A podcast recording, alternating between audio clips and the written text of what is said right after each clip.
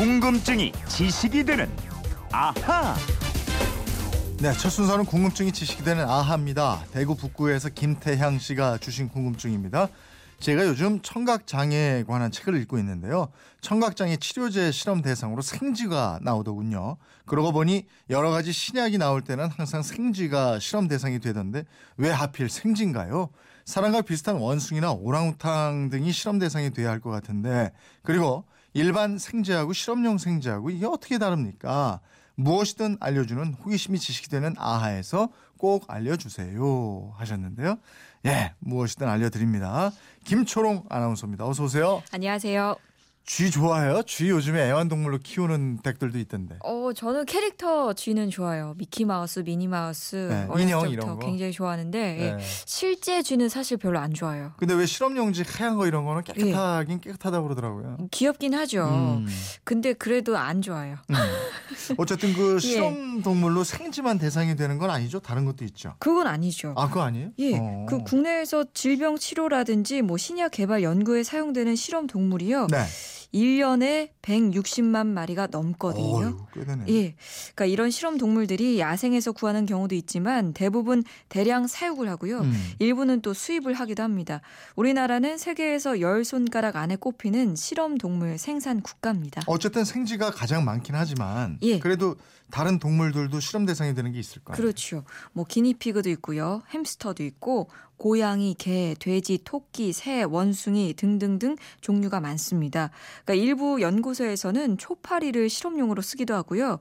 실험 동물 가운데 약 85%가 생쥐예요. 85%면 정말 압도적으로 많은데, 그렇죠. 왜 이렇게 많은 거예요?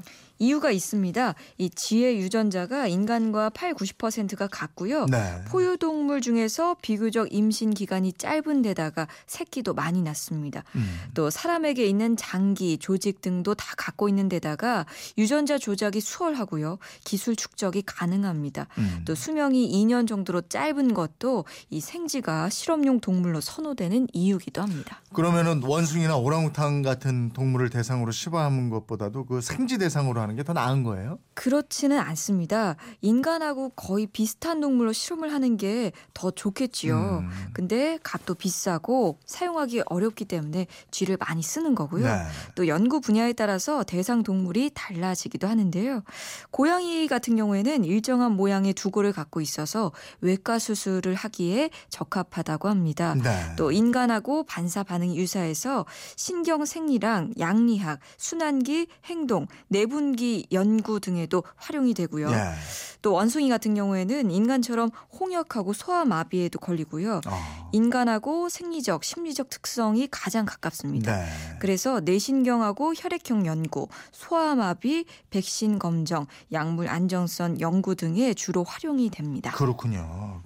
실험용 쥐는 가격이 좀 한다고 들었는데 실험용, 예, 쥐 가격이 얼마나 돼요? 천차만별이에요. 일반 실험용 동물을 파는 전자상거래 사이트에서는 한 마리에 10,000원 또는 15,000원 정도에 팔기도 하고요. 네. 정말 정밀한 연구에 쓰이는 그 무균지 실험지는 한 마리에 몇십만 원씩 나가기도 합니다.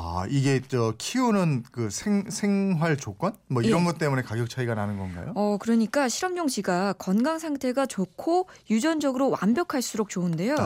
만약에 어떤 신약을 실험을 해야 되는데 그 약을 먹은 지가 병에 걸렸다. 네. 그렇다면 그 병이 신약으로 인한 부작용인지 아니면 그 지가 원래부터 갖고 있던 문제로 인해서 발병을 했는지 이 어느 쪽이냐에 따라서 차이가 아주 크게 되겠죠. 네. 그러니까 아무 생쥐나 놓고 실험을 하면 결과가 왜곡될 수 있다 이거군요. 그렇죠.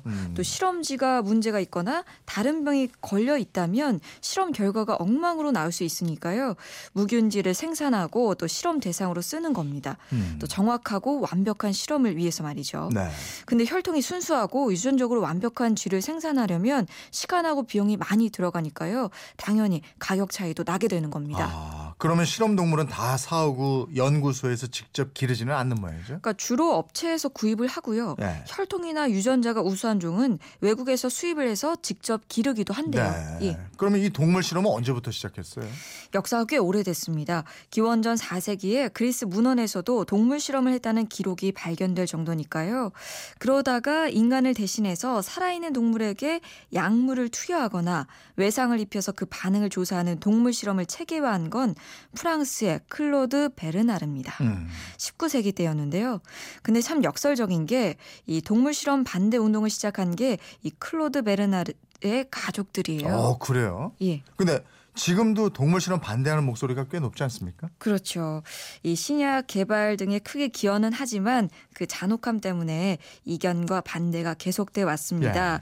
그 동물 실험을 안 하는 화장품 회사의 화장품을 선호하기도 하고요. 네. 또 예전에 그 한 고등학교 과학 동아리에서 이 쥐를 반려동물로 키우는 고등학생이 정신적 충격을 받아서 자살을 했던 그런 사건도 있었습니다. 예. 특히 뭐 동물 실험을 결과를 인간에게 적용했을 때 일치할 확률도 뭐 5에서 25%에 불과한다고 하고 20에서 40% 정도밖에 안 된다 이런 지적이 있기도 하고요.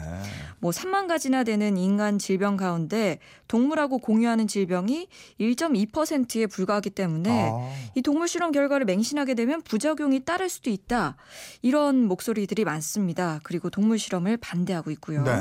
언젠가 뉴스 보니까 실험동물 위령제도 열고 이러던데요? 예, 사실 동물 입장에서 보면 사람들에 의해서 목숨을 어쩔 수 없이 희생이 되는 거잖아요. 네. 각종 병을 달고 살다가 실험실에서 짧은 생을 안타깝게 마감하게 되는데 이 식품의약품안전처 등에서 매년 실험에 쓰이다가 죽은 동물들의 넋을 기리는 위령제가 열리고 있습니다. 이 작년에는 사람이 실험동물을 품고 있는 모습을 형상화한 동물 사랑비도 제막을 했습니다. 어찌 보면은 실험동물이 인간을 위해서 고귀한 희생을 하는 거잖아요. 그렇죠. 뭐 장례식은 못할지언정 이렇게 위령제 정도는 해준다 이거. 예. 그러니까 개별적으로 장례식을 열어주기엔 워낙에 그 숫자가 많아요. 네. 동물 실험에 많이 쓰였기 때문에 불가능할 것 같고요. 그래서 위령제를 여는 거고요. 또 카이스트 연구소에 물어봤더니 실험실에서 연구용으로 사용한 동물의 사체는 의료 폐기물로 구분돼서 안전하고 엄격하게 처리를 하고 있다고 합니다. 네. 연구 개발 속도가 빨라질수록 이 실험 동물의 숫자 더 늘어날 텐데 우리 수명이 길어지는 바탕에 이런 실험 동물들의 어떻게 보면 덕분 이런 게 크다는 생각이 또 드네요. 그러게요. 과학이 발달될수록 동물 실험 없이도 어떻게 확인할 수 있는 방법이 개발됐으면 좋겠습니다. 제가 전에도 한번 말씀드렸지만 하여간 지구에서 사람으로 안 태어났으면 어떡할 뻔했어요. 아이고. 자, 이분처럼 궁금한 게 있는 분들 어떻게 하면 돼요? 예, 그건 이렇습니다. 인터넷 게시판이나 MBC 미니 휴대폰 문자 샵 8001번으로 문자 보내주십시오. 짧은 문자 50원, 긴 문자 100원의 이용료가 있습니다. 여러분의 호기심, 궁금증 많이 보내주십시오. 네, 궁금증이 지식이 되는 아하 김초롱 아나운서였습니다. 고맙습니다. 고맙습니다.